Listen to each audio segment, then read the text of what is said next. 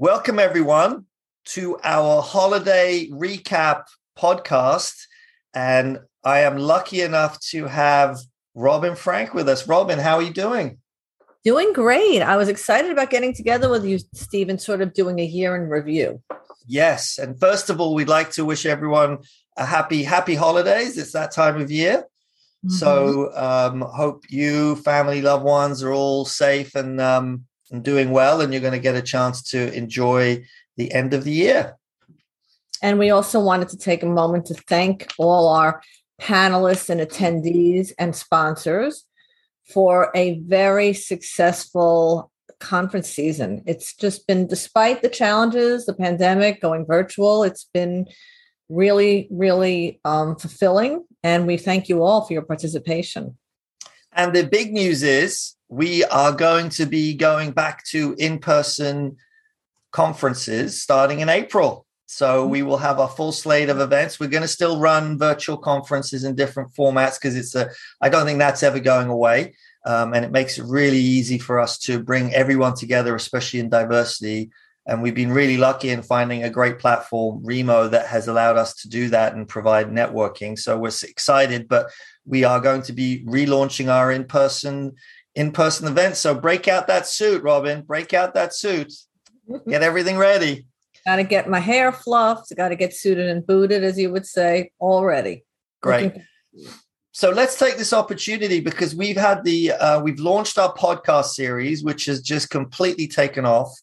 Um, I, I've turned into a sound engineer this year, and we're doing podcasts all the time. Uh, meaning that we're interviewing different people from law firms, in-house counsel, uh, diversity officers, and executives on Wall Street. So we're starting to get a real flavor for what's going on in diversity. And then Robyn has been moderating almost all the sessions, so has some real insight into some of the topics and trends that we're noticing. So I figured, Robyn, what have you been noticing in terms of trends that have come up in the conferences? Well, before I tell you that, I first want to take a moment I have had some amazing guest moderators. So, though I do do most of the moderating, I want to give a shout out to those who've been really helpful and have stepped up and guest moderated. So you know who you are, and I want to thank you. Um, so I, I, if I would have to kind of give you an overall first before digging in, I would say I think that the um, the workplace has become somewhat kinder and gentler. And what I mean by that is people are insisting on working in a place that optimizes and prioritizes inclusion, diversity, equity, and inclusion, but a sense of belonging. That vulnerability is no longer a dirty word. Um, I think to a large extent, what I've seen is those values have led to what everybody's been calling the great resignation. Um, I think people are starting to realize that they don't have to suffer, that they can insist on being allowed to be fully human. And I think that most companies at least the ones we've been fortunate to deal with, are not turning a deaf ear. They're embracing that. And they're understanding that if they want to continue to attract diverse talent and talent in general, they're going to have to provide that because, especially um, the young talent, is not going to stand for a place. They're not going to go to a place that's not going to offer that opportunity to really be part of the culture. So um, I'd say that those were the highlights. Um, I could. Let's just take yeah. Let's let, let's go because we the Great Resignation. So a couple a couple of things just as a note. Um, you know, everyone's looking for good people, and retention is key.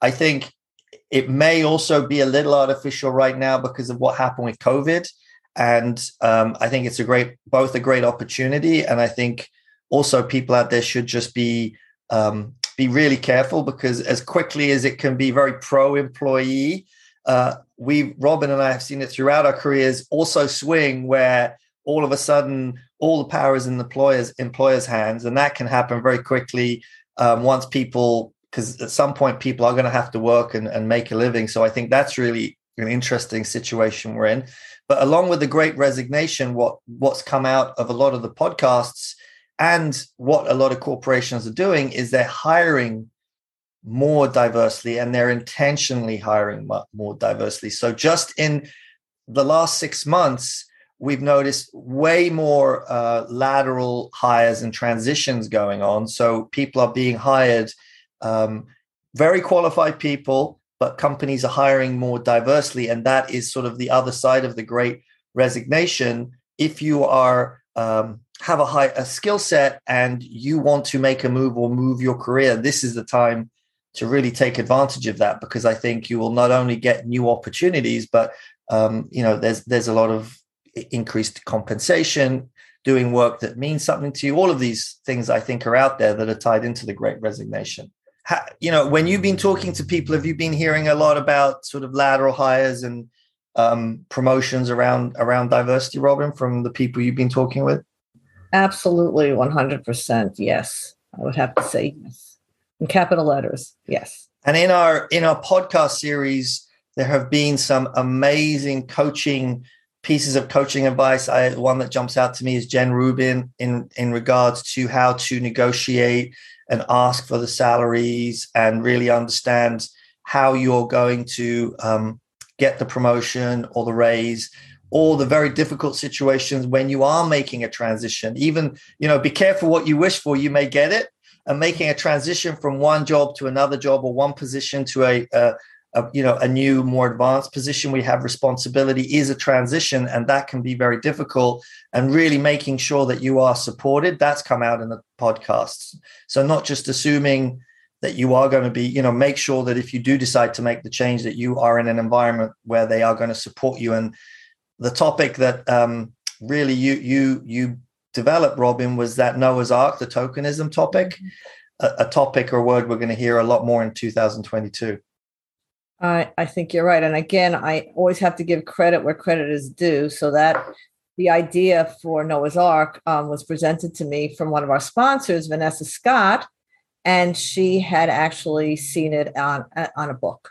So I can't take it. It wasn't my original, but yes, I did take it and run with it, ran with it, and thank you, Vanessa, for that. So, I mean, one of the things that we do with a topic like that is we call it the rule of five. Is that just because one person thinks it's a good idea um, doesn't mean we run a panel topic on it. We have to hear it from other people or it comes up multiple times. So, if we hear a good idea, it has to be echoed across different cities and different industries. Now, I noticed one of the things that came out a lot was, um, you know, I, I know you've talked a lot about micro affirmations. How how did that come out in the in the um, at the conferences and panel topics? So what you said before that, and going into the micro affirmations, what happens and what I enjoy so much about running the events is that I will have a topic and it get continues to get developed over time. So when I'm moderating, I'm also taking notes. I'm hearing, I actually listening to what the people are saying and I continue to evolve the talking points or the outline around that. And when we were doing a panel on microaggressions, one of the panelists said, I prefer micro affirmations to microaggressions. And that was a way of flipping the microaggression and bringing it into a positive. And um, and so that's where that came from. And that's where we started to direct it because look, one thing again I love about our conferences is that we talk, we lay out the problem, we put it out there. What is the challenge? And then we quickly get to, well, what are we going to do about that? And most of the panel and what we do with the audience is work on finding those solutions so that people are leaving with action items and it's not just a situation where we're sitting and talking about what's wrong. So I know another new topic is the uh, the cancel culture, right? Um, and how that's impacting the way that people are doing their jobs and how they're they're they're uh, approaching and, and, dealing with that. And there were some really interesting um, discussions. And for me, one of the things that I think we all have to be open is to talk about it. Uh, but it's more of a bigger picture. Is like if we can't talk about something because we're worried about or ask questions because we're worried about getting cancelled, that is not conducive to change. Um, right. On the other side, we can't tolerate, you know, discrimination, racism, misogynism in any way. At the same time, we have to balance that with just communicating with each other too. Exactly. And what has come out of that particular panel is understanding to make the distinction between canceling and accountability. And what I really love about the people who attend our events is that they are willing to hear, they're willing to have a safe space we are free to express our views and learn. Um, and it's just really a matter of how that education is received. So we don't only talk on the panel about what it feels to be the, you know, the object or the victim of a microaggression, but how to handle it if you're the one being called out. And rather than get defensive, to be able to open up and hear what that person is saying is very, very important so that we can continue to learn.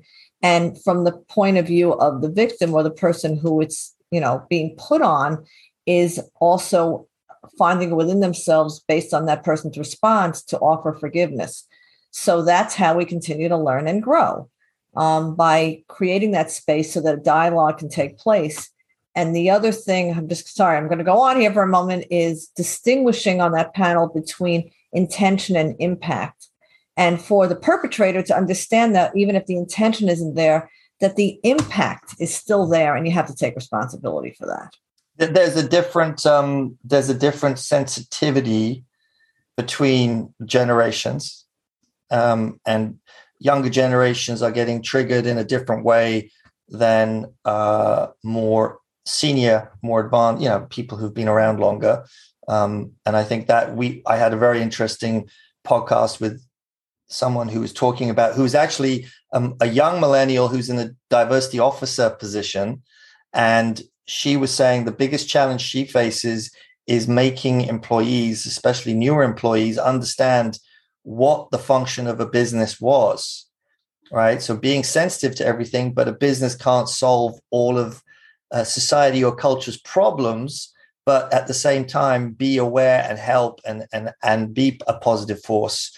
And she said that was one of the hardest things because of how difficult it was to communicate that message. I mean, and that that comes into um, sort of a couple of things that I've heard you talk about both proximity bias and, and vulnerability as, as themes at the conferences as well. Well, there are things that I think need to be watched out for, and that's where the proximity bias comes in. Again, everything I learned from our panelists. Um, so, yes, I do feel pretty hopeful about the future. But one of the issues that seem to be coming up is um, this thing called proximity bias, so that people who are actually on site or at the brick and mortar office, um, there's the concern that they will have an advantage over people who are remote. So it's too early to tell exactly how that's going, to play out, but the point is to be aware of it, you know, to look for it and to find ways to counteract that potential bias. Um, the vulnerability piece is something that, again, I, I view as a positive. Um, we've been invited into each other's homes. We are looking at each other's uh, desks and spouses and children and pets and you know we're not always dressed perfectly and and that used to be an absolute no way and it's becoming more and more acceptable so as that's happening we are learning how to it's okay to really be you you don't have to have a professional persona and a personal persona um, the two are sort of merging into one so that we are being fully human at work you're going to hear vulnerability um, i think a lot in 2022 um, the the person who's been a big advocate and sort of done a Texas take on it is Brene Brown. Uh, she mm-hmm. talks a lot about vulnerability, and I think that's been picked up um, as all of the sort of development themes. And I think that's going to be a catchphrase that we're here a lot. But I think it's really important that we actually understand what it means. Right, being vulnerable doesn't mean you don't also stand up for yourself. You don't say what's right or what's not right,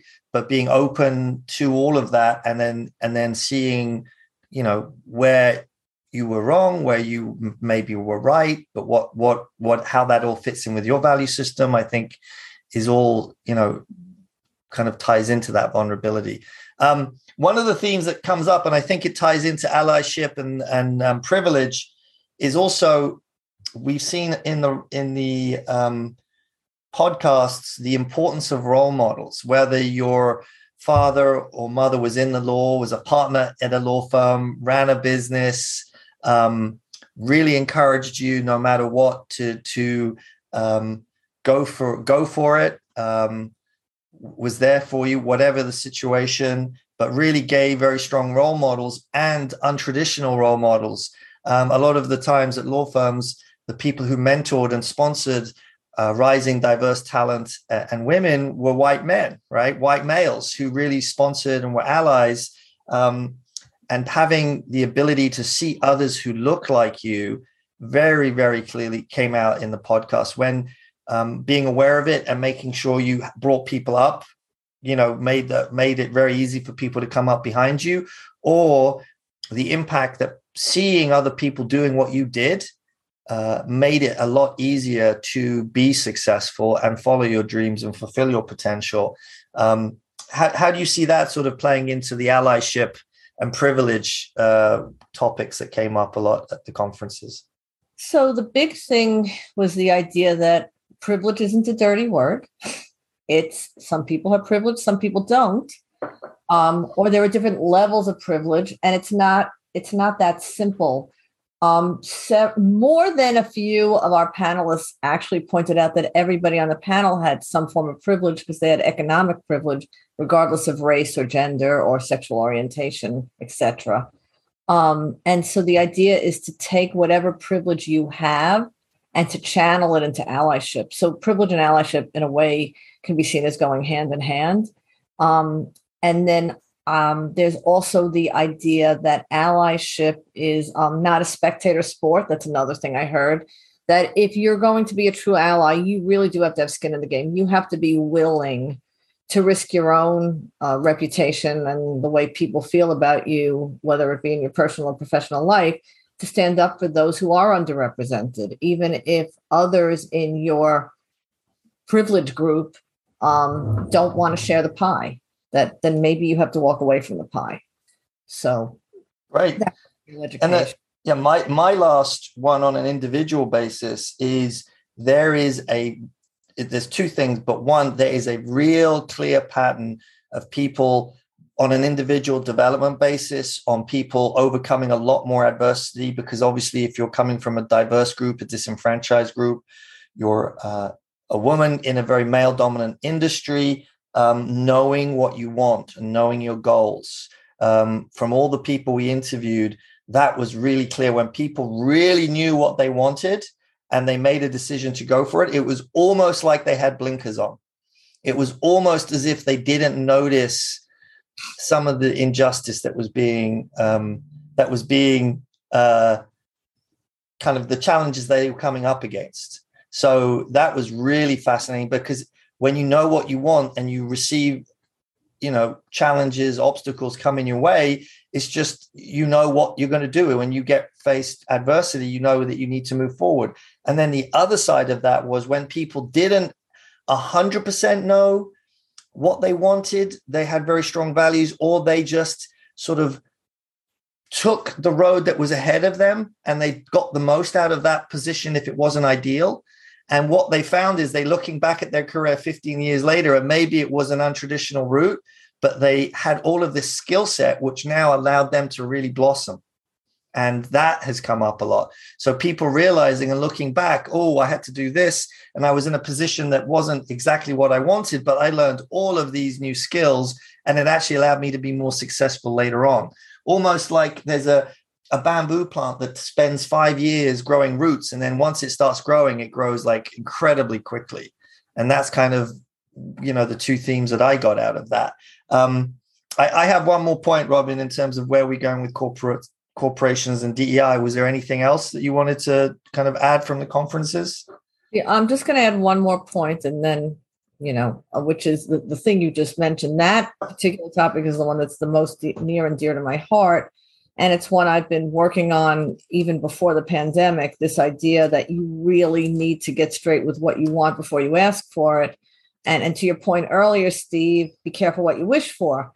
Um, there is this potential to just sort of get swept up and, and go along a track that might not necessarily be the track that's going to bring you happiness. Um, but again, the advantage at the end is maybe you develop certain skills that end up leading to what you really want. So I do recommend, though, and I have to recommend that you take a moment and think about what it is you really want before you make that big ask. Okay, great. So the other aspect is it's very clear across many industries that companies, corporations, and law firms, organizations are making a big shift with diversity. They're hiring more diversity. This is front and center. And we've just started um, running chief diversity officer events, what we call our DEI summit. And that group, and I've started to interview and do, do prep calls for all the podcast interviews, has probably the toughest job in corporate America right now, one of the most important, but it is indicative of where companies are going. And I think progress and change. So, on the positive side, progress and change is going to happen quickly. However, um, they have a really tough time right now because they are stuck between the C suite getting their buy in, the employees act what's called activating the employees, but they don't own any of it.